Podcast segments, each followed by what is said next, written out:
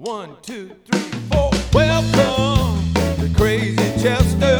Welcome to Crazy Chester.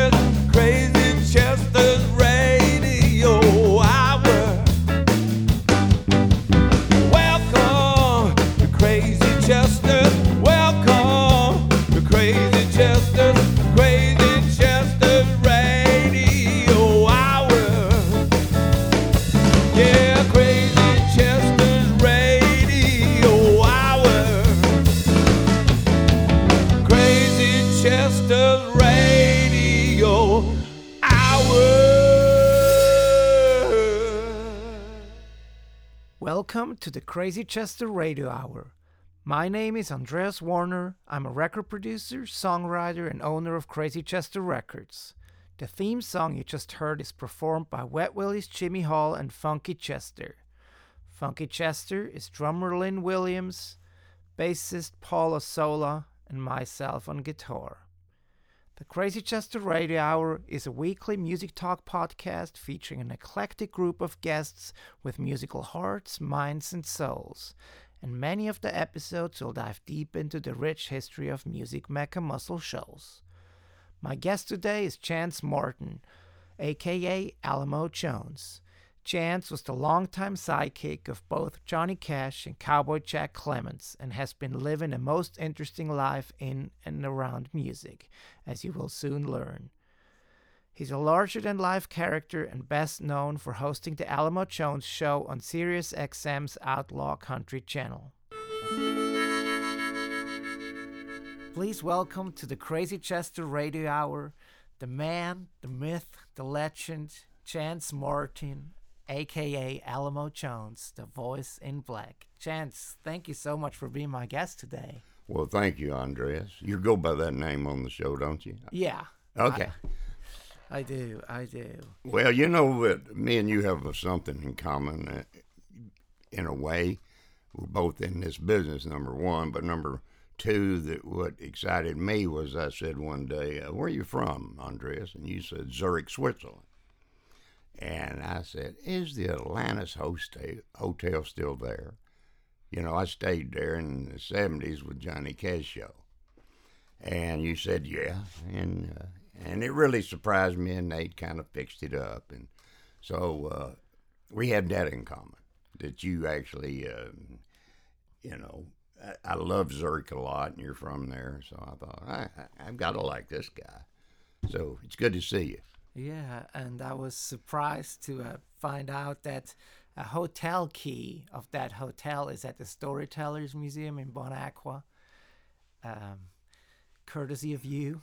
Well, I uh, I collected all the keys on the Johnny Cash tour. I did two world tours, and uh, I kept the keys. You know, they don't make keys anymore; they're plastic now. So I don't know if I didn't really sense that coming, but I just kept the keys for my own personal. Uh, you know, I didn't have time to get souvenirs, so that was my souvenir. And uh, I had them all in one briefcase, and then they took the whole briefcase full of the two world tours. And it's not in the storytellers; it's at Johnny Cash's uh, farm, which is down the street, his hideaway farm, and the original log house John lived in uh, that he owned for thirty something years down in Bon Aqua and 107 beautiful acres and they got uh, where he parked his car in the garage. They rebuilt that and made it into Cinnamon Hill, which is like Johnny Cash's name of his house in Jamaica.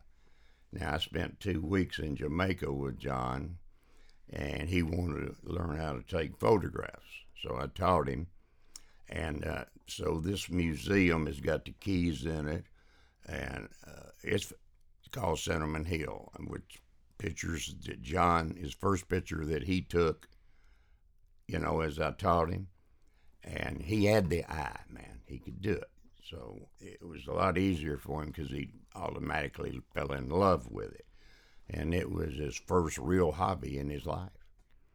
And so we spent two weeks taking photographs, and I got a lot of great photos of him. They're in there in the museum. And we killed the biggest crocodile in the East Indies there in Jamaica. And Roger Moore had stalked him. You know who he is. Uh, James Bond. Yeah. And he was named One Eye Jack. And he was the biggest one, but he killed a little crocs.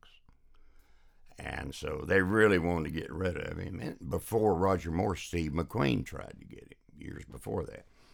And uh, he had one eye put out in a croc fight, say. So if you were hunting for him at night with an aircraft landing light on a, a jet, on an airboat with an airplane engine, uh, they'll go fast, but so can a croc, you know. But that's a long story. Now they're a picture of the croc and all the teeth.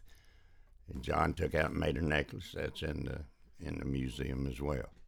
So you know, if you want to see and feel Johnny Cash, you go to his farm where he wrote songs, spent a lot of his time, and he would go down to the a little country store that he bought, and at one time it was a post office. A couple of times, this it was real old. Then it was a recording studio, and then it was back to being a little store, and it had a little stage in this old store, and then John bought it. It was no longer a store, but it had still a little stage in it, and he would invite Hickman County, where it's at, to come down and free, and he would sing to them when he was off tour, free, and tries new songs and let other people sing. And it became a Saturday night in Hickman County with Johnny Cash. You know, it's really something that the, this guy that now owns the farm and owns the, it kept it in Johnny Cash's uh, life. And now they're both museums, and they put on a show down there at uh, on Wednesday through Saturday at the Storytellers Museum. Just like John, just carrying the tradition on, and Tommy Cash plays down there some, and you know it's a lot of fun, man. You'd have to go check it out, me and you. Absolutely. And you've been associated with and friends with Johnny Cash for a long time. I think it goes back when you were 23 years old. Right? Uh, and you applied for a job on the Johnny Cash TV show. So how did how did you want to work work for him and how did like your relationship with him get started? Well, it it's magical, really. I was hanging out at WMAK, a radio station here in Nashville, because I had just finished uh, my went to radio school to be an announcer, studied public speaking and all of that, and I was going to be a, a disc jockey. And uh, so I'm hanging around up there, and, and my mother called me and said, "Your daddy." uh, my dad got a uh, had me an appointment audition for a job. He had he was at the Ramada Inn here on James Robertson and Parkway in Nashville, and he overheard some people talking. And this is they had all gathered. Screen Gems and and ABC had gathered and rented the, the whole bottom floor of the Ramada Inn and had their offices there. So they were getting ready to do uh, uh, the first Johnny Cash summer replacement shows what it was, right? At first. And then, of course, it became a regular network show. Now I went down and uh, auditioned for it. I was already not far from it. And my mama said, Dad wants you to come home and put on a suit, uh, Chance. You know. And I said, I'm not going to come all the way to South Nashville and put on a suit and audition for a job. I, I'm already down here. So I just went down and I got the job. You know, they had hired a bunch of people to do uh, cue cards, and uh, they had fired them already. They hired them, and they just couldn't do it, and they fired them. So they started auditioning. You know, they were panicking. And my dad had told him, said, I got the perfect guy for you, my son. He, he can do it. And so I went down and performed my, I've never even seen a cue card. And did it. I, I was good at printing, which helped.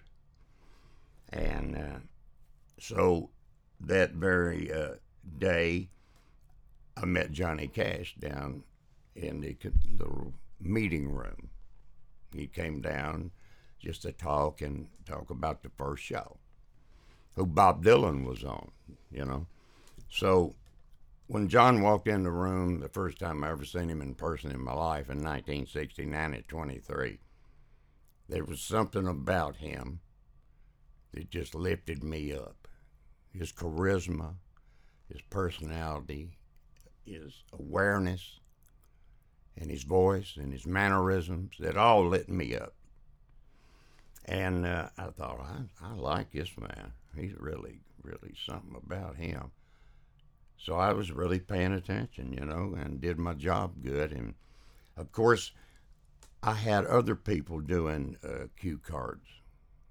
You know, I hired my own people. So then I just the only one that would do Johnny's. You know, when they had duets or more than one, you had to have two sets.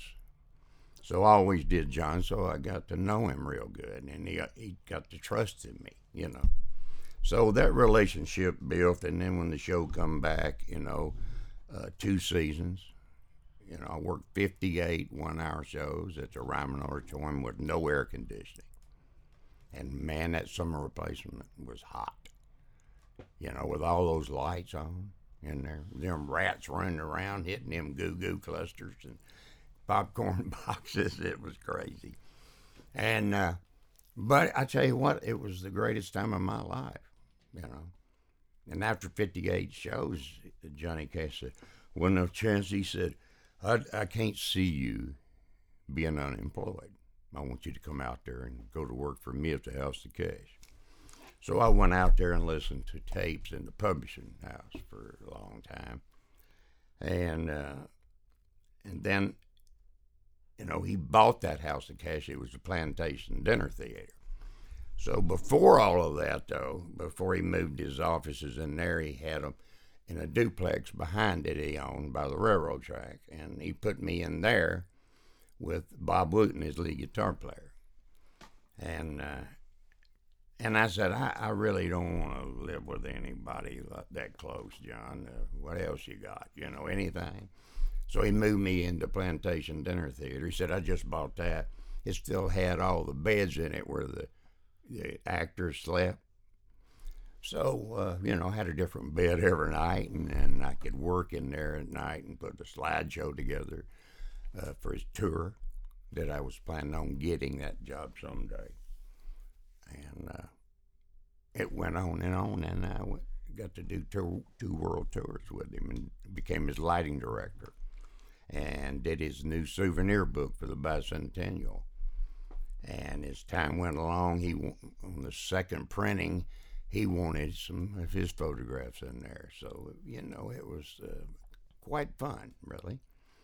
And uh, so I kind of invented a lot of special lighting uh, back then, and effects that country music's never seen because I'd worked rock concerts with the big stars for 15 years also. And uh, I, I didn't want to take away from John. I just wanted to get up there with him with the lighting, you know.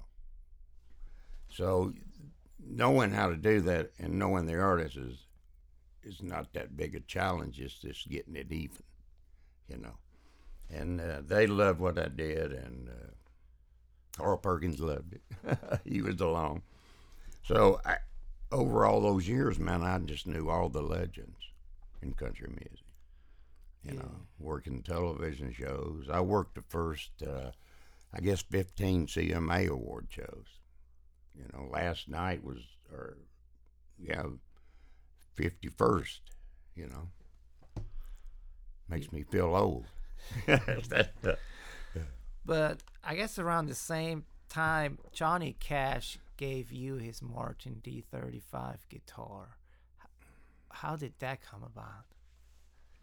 Well, the very uh, 1970, the first full season, John had just got that guitar and it had uh, all the inlay of acorns and leaves up on the neck, and it was, you know, the best sounding guitar I ever heard. And and uh, but he would just leave it at the show and just go home after we'd finish. But at this time, you know, I'm working the TV show. I don't work and leave and go out to his place and work out there. You know, I go home to my own place. Now, Johnny would leave that guitar, and you know what happens after the show? They tear all the television stuff out, part of the stage, and put it back to normal so they can have a grand ole opry. Where's that guitar gonna go? It's gonna get stolen or broke. I took it home, put it in the case, and took it home every night. Brought it back on, with me when I came in to do the rehearsal with John. Tuned it, set it, and handed it to him. I did that the whole time to the 58 show. I told him, I said, I'm taking it home. I wrote a song, my first song on it already. He published it, you know, called Loser Till You Win. And uh, and I went on to write four, five songs, I think, that he, that he published. And at the end of the 58 show, the last one, it was over. He handed me the guitar as a gift and signed his name on it. I asked him to. And I got him to sign the back of it. He didn't want to sign it on the front, so I said, sign the back. And I kept it 14 years, and I wrote that album, that rock album, and played it. Uh, it's an album called In Search uh, by We'll talk- chance. and we'll talk about that some more too. and uh, I uh, he called me up and he said, "Chance, uh, that Martin guitar that I gave you a long time ago," he said, "I want to write this song called Man in White, and I want to use that guitar to write with." And uh, I said, "Well, John, the guitar don't have any more songs left in it for me." And I just can't keep it in tune, and there's nothing worse than that for me. You know, I'm not in love with the guitars like some people. I, I appreciate the quality of this and what it is and who it came from, but I, I just give it back to you. You know, and uh, you give me another one, and he, I got a uh, a Gibson Gospel, and I kept that and. But anyway, the guitar, I said it, it's when I told John this, he, he he was just listening to me like maybe I would had a drink or something. But listen to this. I said, John, besides the guitar not having any songs in it anymore, for me, it it could go your that could happen to you with the Man in White. But I'm not to question that. You know, I said, but the guitar make it's got a lot of energy for some reason, and and it's hard to explain. So anyway, he, I got took the guitar to him, and two days later he calls me up and says, "Hey Chance," he said, "the Martin guitar." He said, "I had it in my bedroom last both nights," and he said. It, it blew up in the middle of the night and woke me up and scared me to death. It made quite a noise. The bridge blew off of it. And I said, Well, I told you, John, it had a lot of energy. and he laughed. But, uh, and I said, Well, you know, I can't help you with that, man. I don't repair guitars. And anyway, we got a laugh out of it about the energy thing he did. He said, I think you were right, son. so I don't know if he wrote the Man in White on it or not. Now, I think he wrote The Man in White, but then you had the book, Man in White. So that's it. Ended up in the Country Music Hall of Fame, and that's where I wanted it. You know, it was going to end up there anyway if I when I got tired of it, and it ended up there. So that's the end of that story. At least the public get to see it now. Yeah. And I guess towards the end of the 70s, you kind of started what what became the In Search album. Would you mind telling us a little bit about like the genesis of that and uh, I guess the the local that you call the Dead Ends and how that all kind of came together? Okay.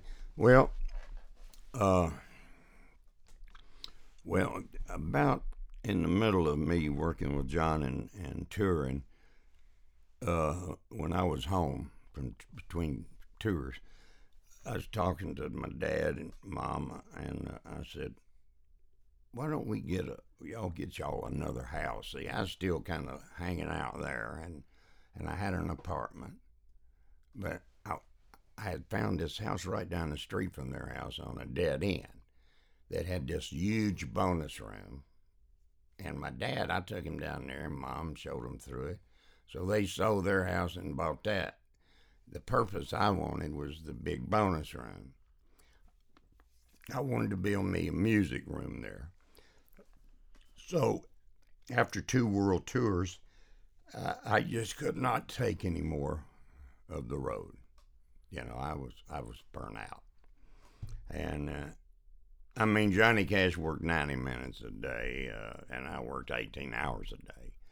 And of course, I asked John. I said, "What's the hardest part of all this when this road, this tour thing?" And he said, "It's getting to and from." And I found that out. That that'll wear you out.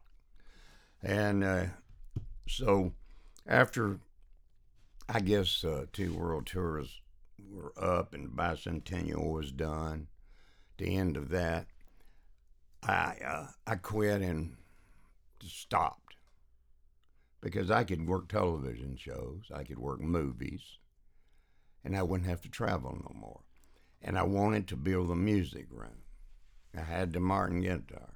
So as I started, you know, my parents moved in and started fixing this room up, me and a friend. I put a stage in it, a little stage, and I put a big bar and a desk and some file cabinets you know, and I made an office and uh, put all the pictures on the wall, painted it flat black, and put a moonroof on it, and bars on the windows, security at the doors, and you had to have a phone to pick it up, and then a little red light come on. Because then I started putting a band together, and uh, that was the hardest part.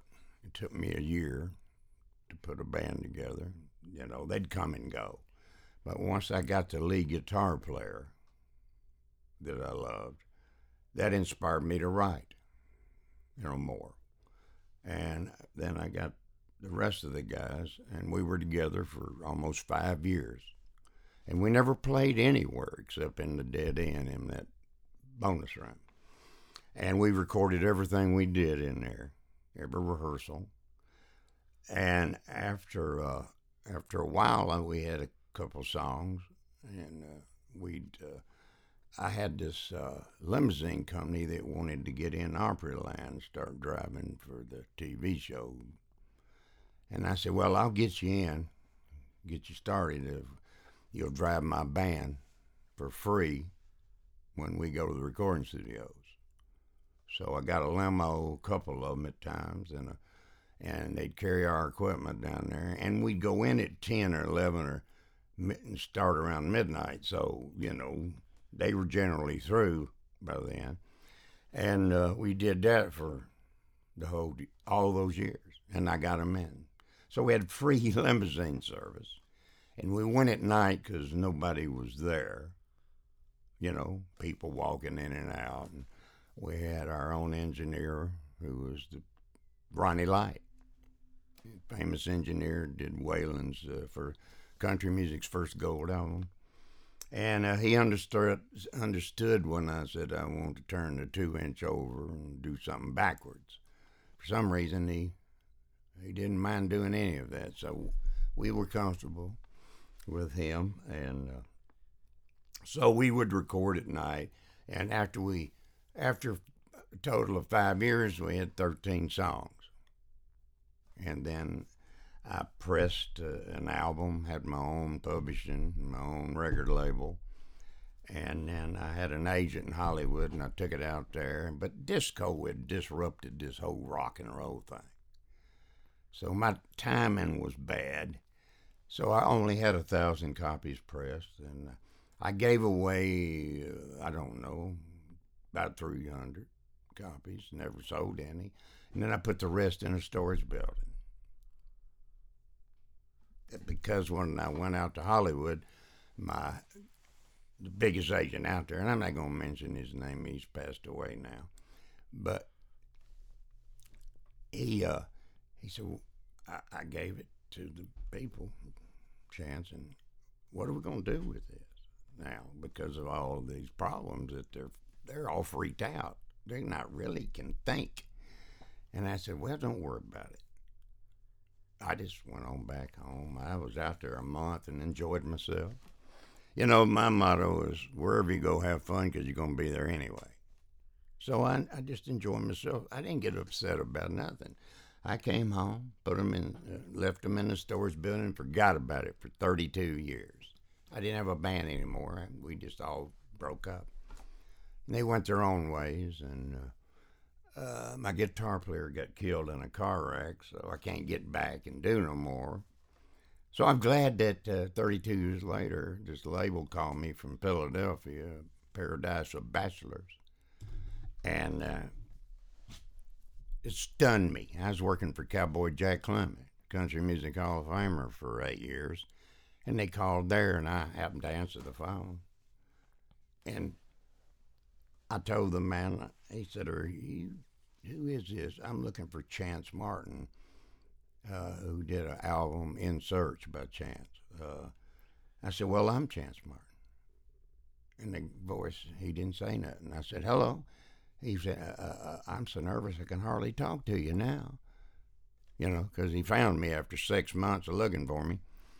And i, I said well uh, take a Valium drink a beer and call me back. And I hung up on it i thought you know it was i thought it was a joke to begin with so i just joked along in about 15 minutes, he called me back. He said, I'm okay now. so, anyway, I said, if you're serious, mail me, you know, $500. Send it to me. And then we'll continue with this. He said, okay.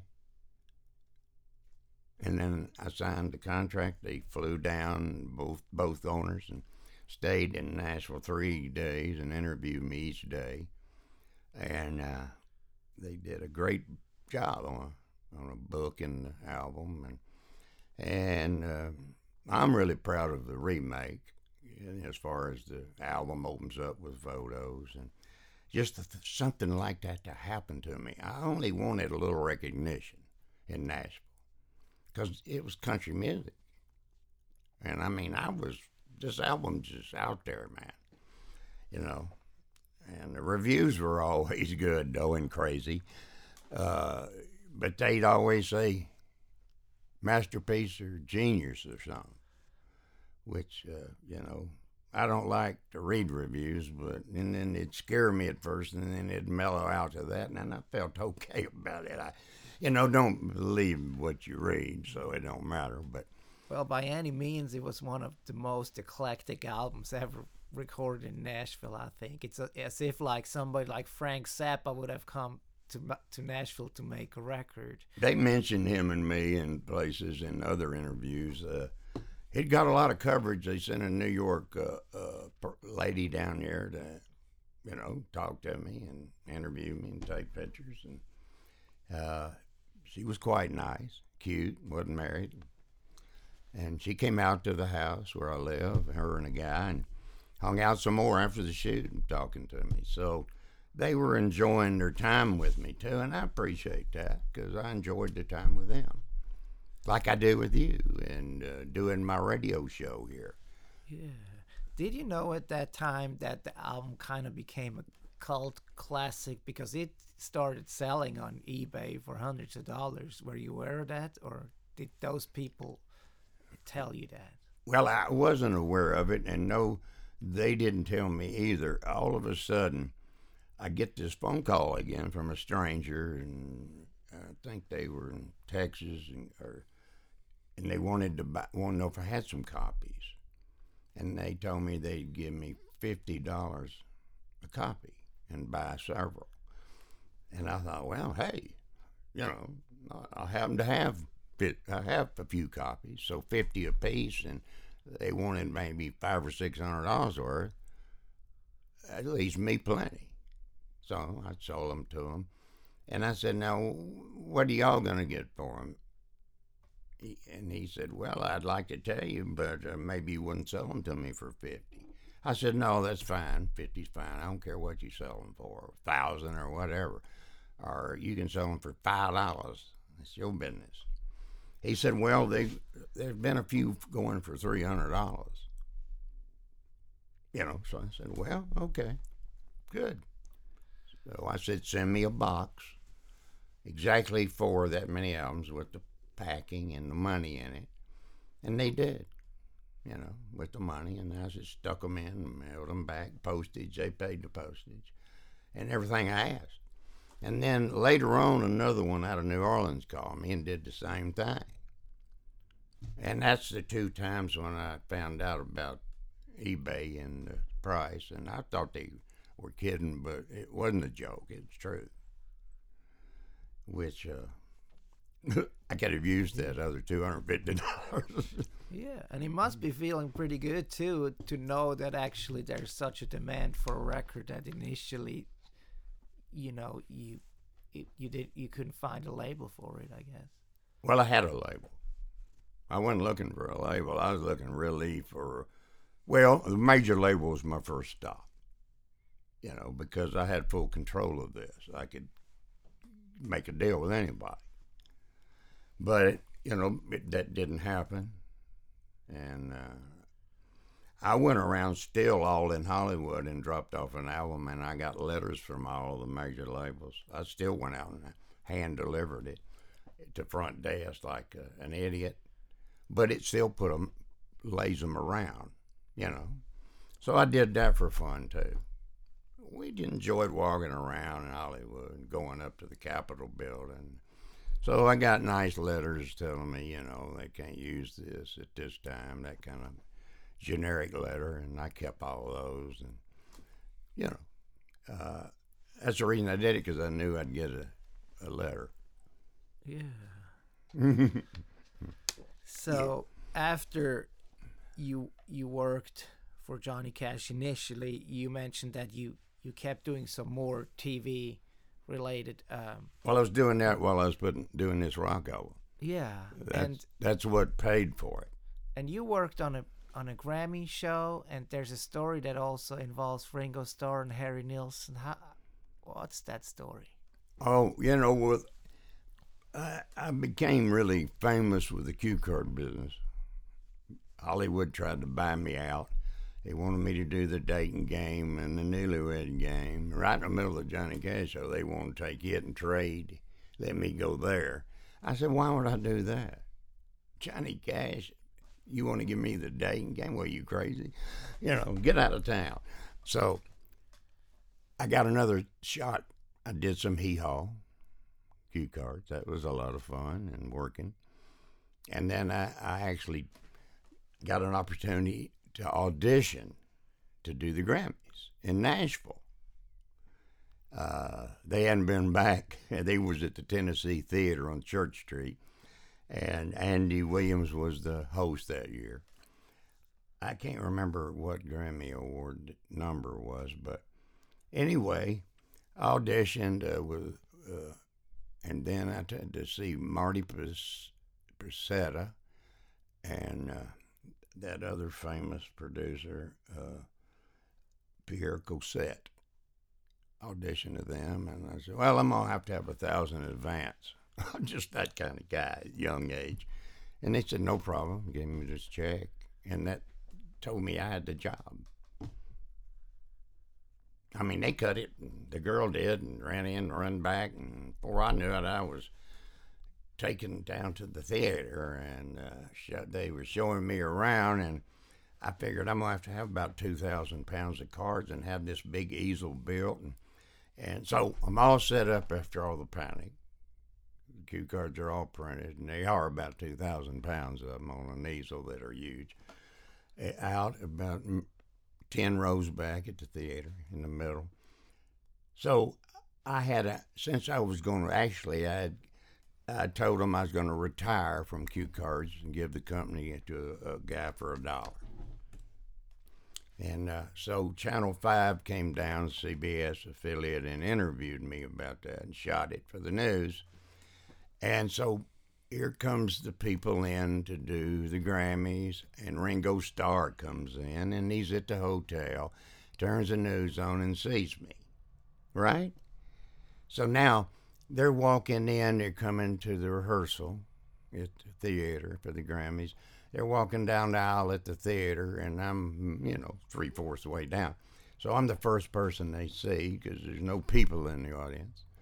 And he stops and said, You're Chance Martin, the world's largest cue card holder. He said, I'm Ringo Starr. I said, I know who you are. And he said, I want you to meet my friend Nilsson Smilson. This is Chance Martin.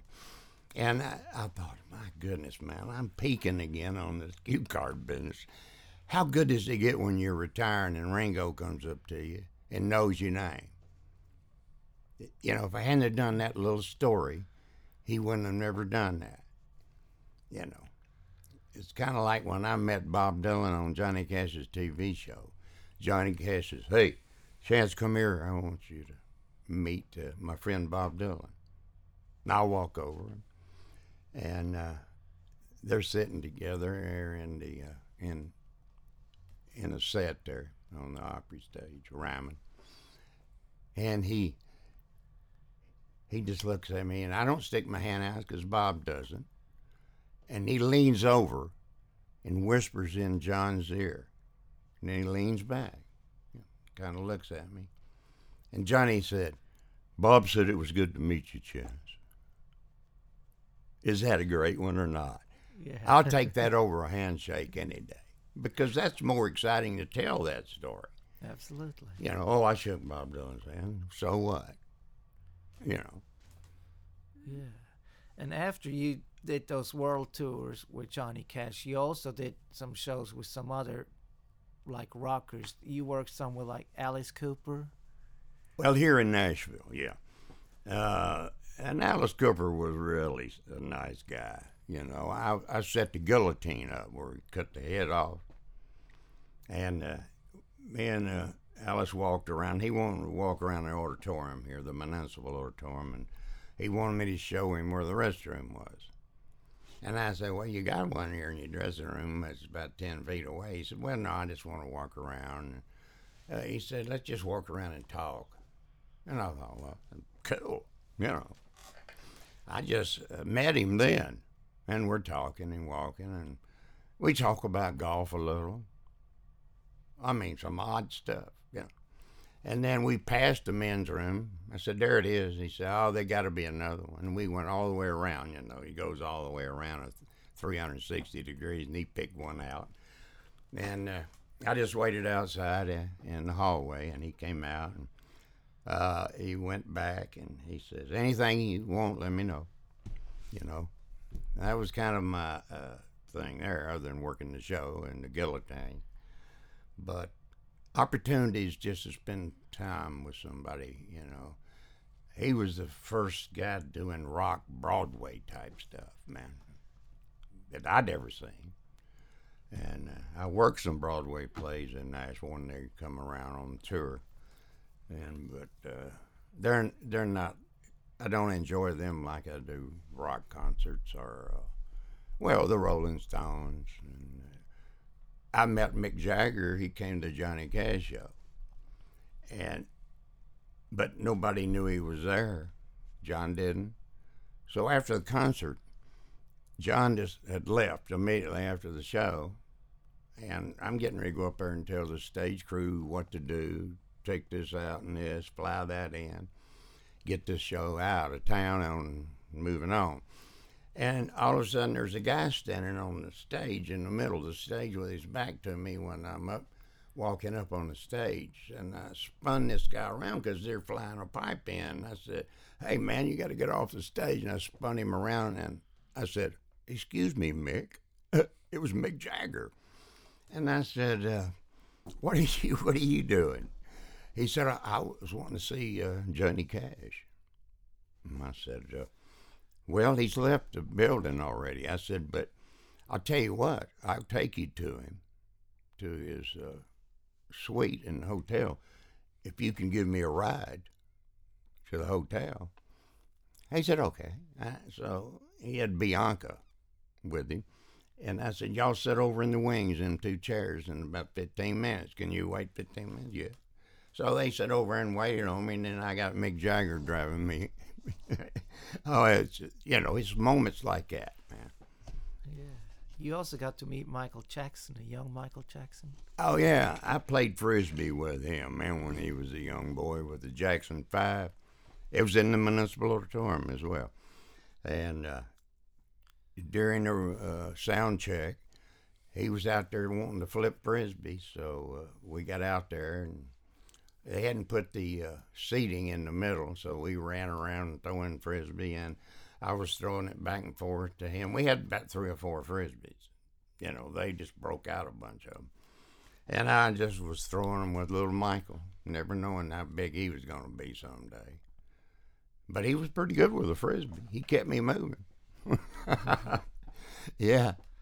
And you also ended up writing a song with Townes Van Zandt.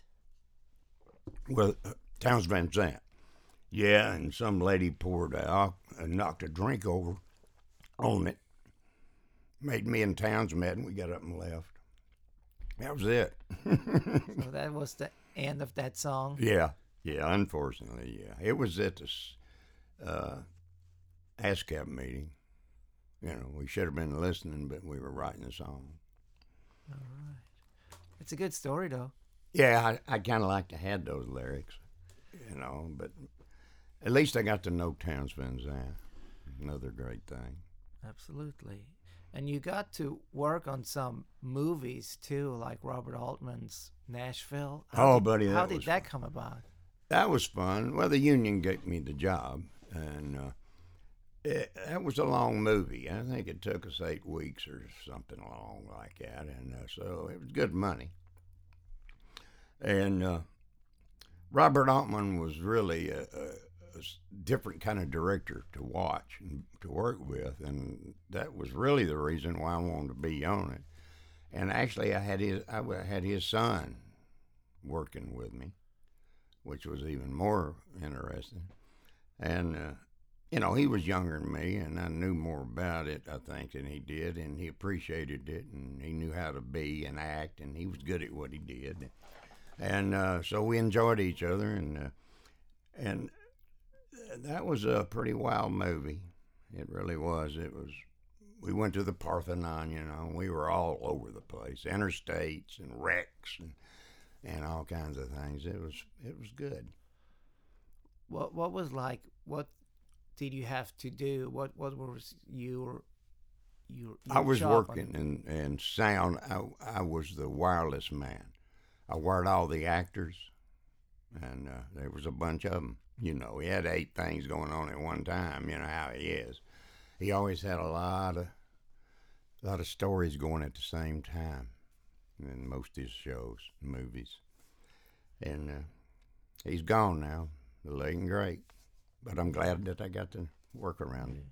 And you worked on more movies after that too. John Avildsen was the director on this movie. Uh, I worked with uh, WW and the Dixie Dance Kings with Burt Reynolds, and that was really a lot of fun because it was done here in Nashville. It was a period movie back in the fifties, and everything on Lower Broad had to be changed, you know, and, and uh, we had to cover up the Magic Fingers uh, sign down there. That was when the massage parlors took over uh, Lower Broad. Remember, you weren't around here. Oh, they just about run. They did run you know, but they were filming this, and and uh, we cover. They paid, and we cover up the signs and paid them. You know, everything had to be changed. Uh, everything you seen had to be from the fifties. So being the set decorator on that with another guy, the real set decorator from Hollywood, he broke his arm or something, fell or hurt himself, and he just stayed at the hotel. And uh, we went out and shopped and got all of the stuff, rent it, buy it, you know, with a truck, and put it in the gas station, and they'd blow it up, and then you know, we had a gas station uh, blow up, and then we had to put it back together. We're gonna let's do that one again. You know, that take two. You know, so putting it back together is not a lot of fun. But you know, uh, you had a lot of great stars in that. I, I think Don Williams was in that, and uh, Jerry Reed was in it. And uh, remembering all of the, the actors in some of those is kind of vague to me, but I got the main ones that I liked. And yeah, and then I worked uh, with Sean Penn and Christopher Walken a movie. Uh, this time I didn't want to work the movie; I just wanted to go down. So I got this uh, agent is get me a bit part in it, different agent, so I could just go down and hang out and have a bit part. So I got to hang out with uh, Sean Penn and Christopher Walken and watch them act. And then uh, they said they were going to a Quonset Hut place where they kept all their stolen stuff they stole. At Close Range is the name of the movie. Have you seen it? Yeah. I'm driving this forklift inside that Quonset hut, and this actor jumps up on the front of it, and I bring him in, and he was scared to death. He's been in a lot of movies. I can't think of his name, but uh, kind of a method type actor, and he's been in Bond movies, all kinds of movies, man. And he said, "Can you drive this forklift? I'm a little afraid." And I said, "That's why they hired me. I'm a professional forklift driver. Get on." but when we were sitting out there waiting on our bit parts, they said, "Anybody here drive a forklift?" I raised my hand. I said, well, "I'm a professional forklift driver," and so they got me a scene, and uh, I, you can see me in the movie. So that was the only reason I went, and to watch them. Yeah, So I used to get to do a lot of things I wanted to do. yeah. Well, you have certainly have one of the most interesting lives of anybody I know. Oh yeah, I, I really I'm happy with my life, and I, I miss all my friends that have died on me, though. You know, Johnny Cash and Waylon. And the list is so long. And somebody else that was really important to you was Cowboy Jack Clement. How did you hook up with, with him? Well, through his engineer, uh, who was 17, David R. Ferguson, they call him the Ferg. He's he's uh, did all of Johnny's American records, engineered them. He was the gopher at, when he first went to work for Jack, but I'd met him, and he wanted to introduce me to, to Cowboy. And that's how I met him over at the studio. But you know, on this rock album, I recorded uh, two songs at his historic uh, Jack Clement's studio has a historic marker over there now, the Sound Emporium. Yep. I, I didn't know Jack, but I went over because I'd heard of him and uh, knew that the studio existed uh, back in, uh, I don't know, 1980 or something. I went there. It was a little expensive to go in at midnight. I think it's 150 an hour. And the first hour, we, um, my thing is the first hour we don't do anything. We just sit there and let the instruments breathe. And the guys may want to have a beer and relax, talk to the engineer. I would about what we're going to do. But the first hour we paid for to do nothing. So that was $150 to get the band comfortable. So I, thought I can't do this no more, and I got to get a better deal, you know, because I'm gonna. I got a long ways to go here. So, but anyway, uh, I, I later met Cowboy Jack, and then uh, after uh, me and Ferg did some recordings and made up this name Alamo Jones for some fake commercials we wanted to do just for fun.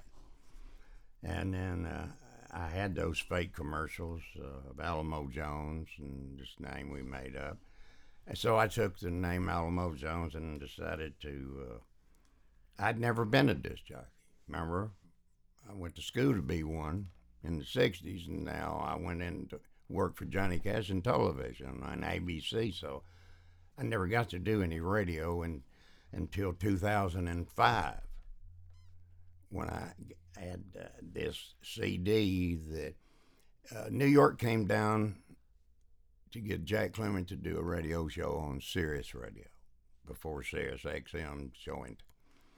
And uh, they told Jack he needed a, maybe needs a sidekick on the show. And Ferg was up in the studio and heard him and was with them in the meeting. I was down. I had an office at Jack's at the time. And I was down in my office, and Ferg came down and said, You got that CD we did on them fake commercials? I said, Yeah. So I gave it to him. He went up there and played it for this guy from New York, and he said, That's the man. I don't think Jack even knew who the guy was. And I'm there all the time, you know, because I used that name. And uh, so when I went to work, I became Alamo Jones, his sidekick for eight years. So we did uh, a lot of shows, eight years every weekend together. And that was a lot of fun because, see, the reason I was hanging around, he, he started with Johnny Cash at Sun Records, and they were friends. So I thought, you know, there's a lot to both them two guys being still good friends. And John came to see Jack a lot over here at his studio on Belmont. And I was working there, so I got to see John even though I wasn't working for him anymore. And that was always fun. We'd do dueling Cashes, you know. Uh, we would, I'd, I'd say I'm Johnny Cash, and he'd say he's Johnny Cash, and we'd argue back and forth who was really Johnny Cash. We would do that in front of strangers, though. We did that several times all over the place together. He thought that was the greatest thing. and he knew that I used that uh, when he was alive to get things to work. You know, like on the road when the auditorium wasn't cooperating and the stage crew was, didn't want to do nothing.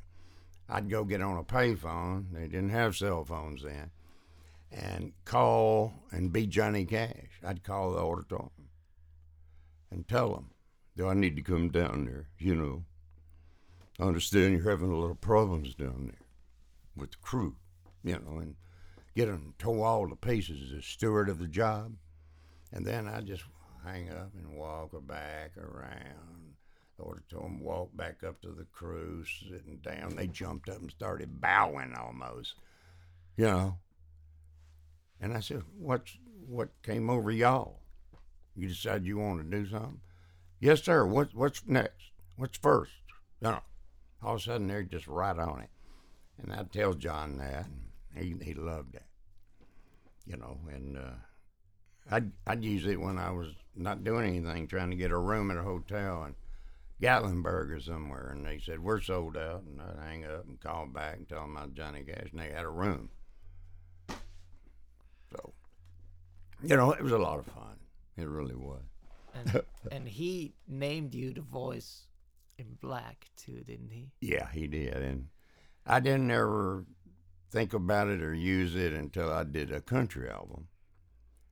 The only one I've done, and uh, four or five years ago, called Alamo Jones, the voice in black. And I wrote all the songs on that, and uh, I put it out on his birthday. You know, of course, he was passed away. I wish he would have been alive when I did the album. He would have liked it. You know. Yeah. And uh, would you mind describing a little bit uh, how the Cowboy Arms Hotel and Recording Spa was like? there was not another. There was not another place in Nashville like it. It was well known that a lot of people had their own keys. You know, John Prine maybe. Lots of people. You know, there's people hanging out like Alan Reynolds and John Prine. Alan Reynolds did all Garth Brooks hits, you know, and even bought one of Jack's studios. And Alan Reynolds and Cowboy Jack Clement were big friends, and Dickie Lee. He moved, he relocated those guys in life from Beaumont, Texas to Memphis to Nashville, back to Memphis.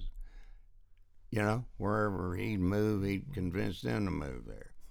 And as you see, when they finally got here, it all worked out. You know. Uh, but anyway, Did I answer that? Absolutely. and that's where they shot part of that infamous movie too, where Johnny Cash is in it and all that. Oh, the home movie. Yeah. Yeah, uh, Johnny. See, Cowboy Jack Clement's home movies are George Jones was a big Shakespeare fan or something. I don't remember the name of it, but it won the uh, Nashville Film Festival, uh, and it was fun to see myself on the screen in a theater as a cartoon character because I played uh, Shakespeare. And I told them when they asked me to do it, you know, Cowboy and all, our, the director that was going to put Jack's home movies together, they had to shoot new stuff to segue it all together. And they wanted me to be Shakespeare. And I said, well, with a Johnny Cash kind of voice. And, and I said, well, I took the director outside, walked him around, and I said, I'm not going to wear the collar. And I'm not going to dress up like that. So I, I'll I'll tell you what I'm going to do, and I'm not going to shoot anything out here in this hot summer's outside in the heat. As long as we do something inside, I've thought about all of this, so I've come to the conclusion that I'll do this if you'll. I'll sell you a great suggestion for this part for fifty dollars if you want it. Do you want to hear it? If you use it, you have to pay me fifty dollars. He said, "Okay." I want to hear it. It's worth fifty dollars to hear it. I said, if you don't, you, you know, if you don't like it, you don't have to pay. I said, I want to be a cartoon character, left-handed, guitar playing, with a beer, shaky beer, shaky. His nickname, Shake. So have you seen the movie? Yeah. Oh yeah. Well, that that was all my idea. And then they used it on Cowboy Jack once in the car and uh, he gave me the fifty dollars. So there again, you know, uh, sometimes my suggestions are hard to turn down. Yeah.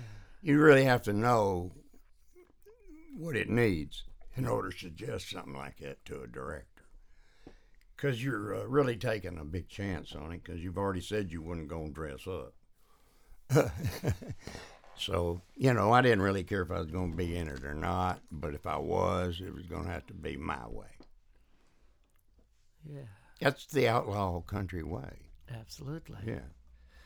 So you've been doing the Cowboy Jack Clement show with him for a while, and then his health kind of got worse, and uh, your role become became more prominent. And when he passed, you took over that show. How uh, was that something? Was that a natural for you, or is that something you had to think about a lot? No, that was something I was hoping that would happen when I first went to work with Cowboy on doing the show. I didn't know how long, but eight years is a pretty good while. And I loved every show we did. And but when he got sick, and he was still working on the show.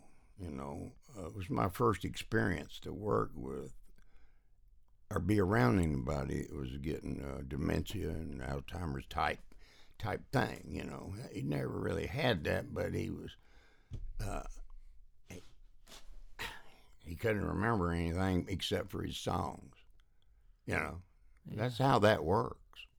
Glen Campbell, you know, he didn't hardly know anything, but he could still sing his songs, you know. And uh, that's pretty wild. Huh? It's something to think about. Uh, but anyway, it was kind of hard because it hurt me that he was getting that sick, and I watched him. I watched him take his last breath, and that's something I I don't want to ever do again. I didn't watch mom and dad die, and I never watched anybody else die. And I watched Jack. I was in there with him and you know, on his bed and and his son, just me and his son. And uh, you know, that was a sad day.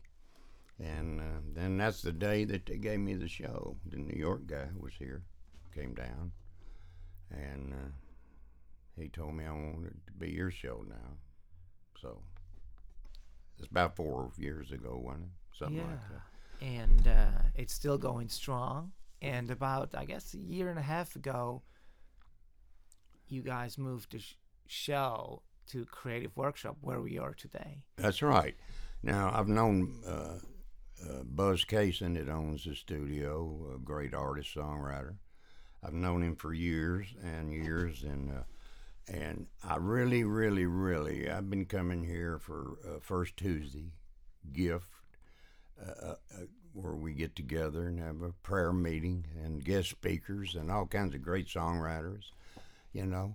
And uh, over all those years, I've just felt so comfortable here, uh, like home or something. You know, it's a family type feeling you get, and uh, a, a spiritual thing to me.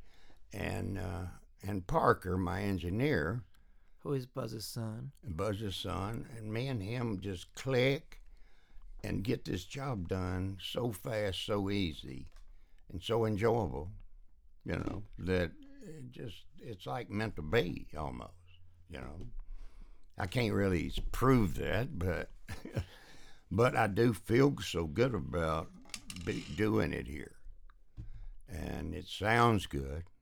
The show sounds great from here. Yeah, and Because other. this studio's been here since 1970, and uh, it's historic itself. It is, and one other thing that Now, I Jack Clements had the first studio in Nashville in 1970, and then there was Buzz Cason. So they were the first two independent studios in Nashville. Yeah. Another thing is neat. You got reunited with the grand piano who was on the Johnny Cash show. Boy, when I found that out, and you know, Bill Walker Orchestra, you know, now when you listen to Sunday Morning Coming Down with Johnny Cash singing, he's reading my cue cards. He did not know the lyrics. And I would not put the word home on that. You know, New, uh, Hollywood and ABC and all them that said you can't use the word stone. Lord, I wish I was stone. You do, Lord, I wish I was home. I went to John, of course, like I always did, right before that moment. And I showed him the cue cards, and I said, John, I put the real lyrics. Chris is up there on the up in the balcony, over on stage right. And I said, I, I just think it needs to be Chris's words, and you do that. And he says, I do too, Chance. So I said, you can blame me. Read the cards. Then you can say, if they panic, you say, well, I'm just reading the cards. So anyway, he said it. Yeah. And then so when you listen to it, that's I hear I heard it today, uh, and uh, on the radio, and uh, it's live when Bill Walker's playing. All of that's right here's the piano now in the creative workshop.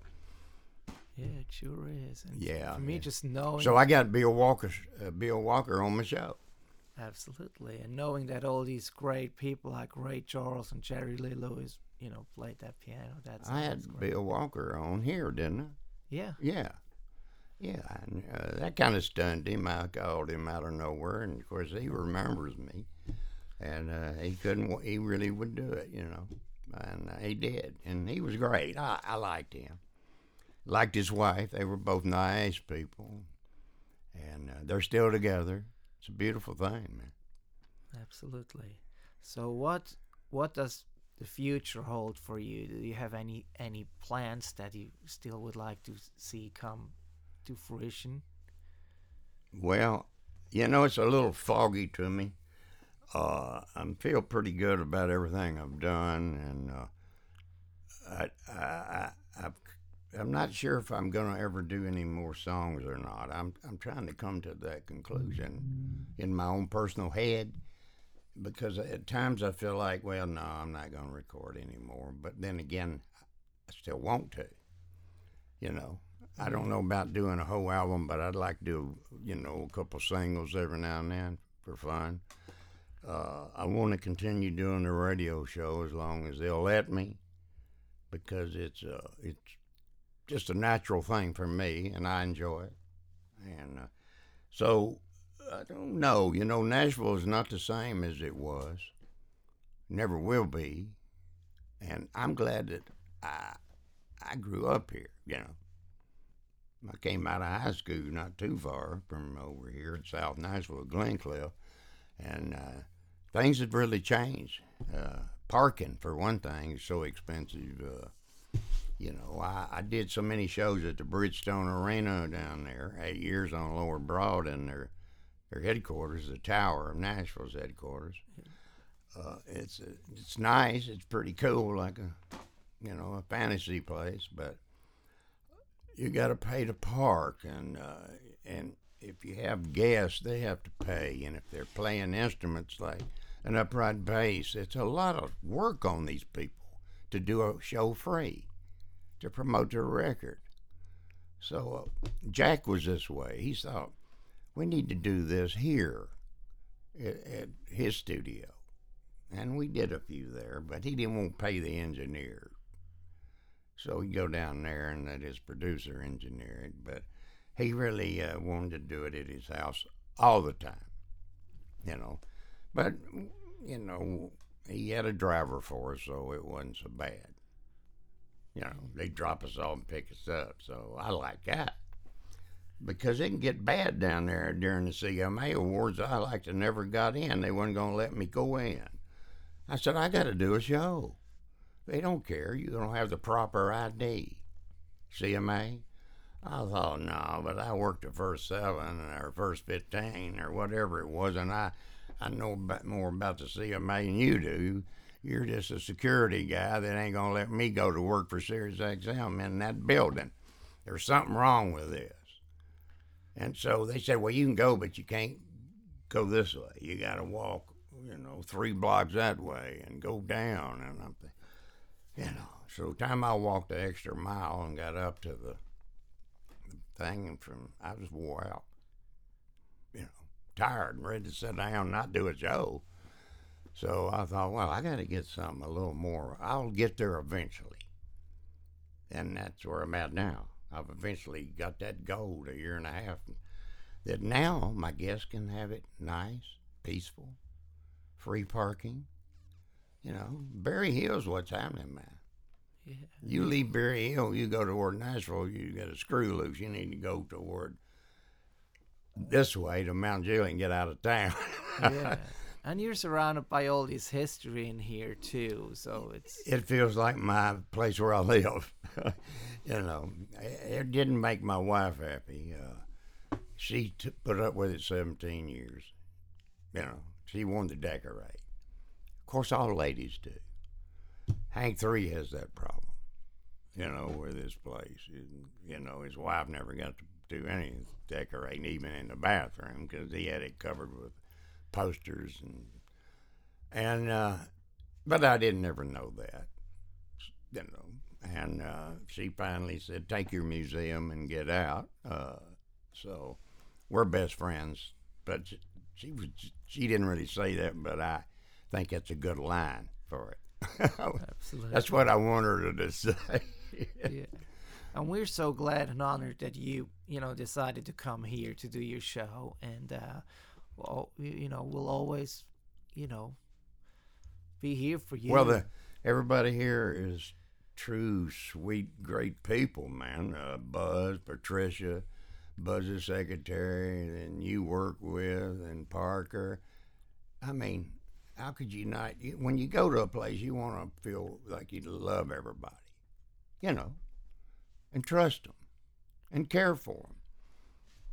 It's, it's a big feeling to me. I mean, if you can't get that, heck, why do it? Absolutely. Well, I think, you know, we covered a lot of ground today, and I would like to thank you for being my guest today and just uh, wish you all the very best. And I wish you the very best. And I'll tell you what, it was great to sit down with you and uh, and do this. It really was. And we've talked about it. We finally got around to having the time to do this, and uh, so this goes out on your webcast. Yeah, it's going to be on website. It's also going to be on YouTube and iTunes and all that. So people, and I'll make sure that people know about it. Okay, great, man. Uh, I guess we covered a lot of ground. Uh, at least we picked it up from the time I was 23. Yeah, maybe we have to do another one. and We'll cover the first twenty. Now, I think you said something uh, earlier uh, before before we started the interview. Have you got a second? Absolutely. The about what made me first decide that, about music, right? Yeah. Or Is that exactly the question? Absolutely. When I was a little bitty boy, let's see, ah, what year was it? Well, I was probably uh, maybe uh, nine, eight. I'm trying to think of the year, 54, 5. I, uh, I, I didn't really know what radios were, you know. And my mom and dad had this little wooden radio, and they'd listen to the Grand Ole Opry and stuff. But I never listened. I never paid much attention to the radio. Period. One day I was cutting through uh, in the house. I was a little boy and still playing with cars and stuff, and cutting through, and I heard this voice come through that that little box, you know, little wooden box. That's what I called it. I didn't know it was a radio. And I said, Mama, how'd that, how'd that voice get in that box? Who is that? And she said, "Uh, I think they said Elvis, somebody. And it turned out it was Elvis Presley. That's all right, Mama. And that's the first song I heard in my life that drew me to wanting to know what that box is, which became a radio. And uh, so I was a little sheltered, wasn't I, in a way, but that's what drew me to music. And uh, I worked with Elvis some, so I got got to do that. And now your voice is coming out of that wooden box every week. Yeah, oh, yeah, and uh, car radios and stuff. Yeah, and uh, it's something when when you go through little uh, so many years and you what goes around comes around. So I didn't plant any bad seeds. I planted good seeds, and like mom and dad taught me, and uh, it all came back pretty good. You know, like this interview, you wouldn't be interviewing me for i- if you didn't think I was interesting. Oh yeah, that, that's been one of my favorite interviews so far. So thank you so much for your time. Andreas, it was a pleasure, buddy, and uh, and you take care of yourself. And maybe someday, if I do something great again, we'll get back again Sounds good to and me. And do another interview, an update. Absolutely. All right, pal. Take care of yourself. you too. Thank you. All right. Bye bye. This was the ninth episode of the Crazy Chester Radio Hour. We taped it at the Creative Workshop Recording Studio in Berry Hill, my favorite studio in Nashville. Thanks for listening, and I hope you enjoyed it. See you next week.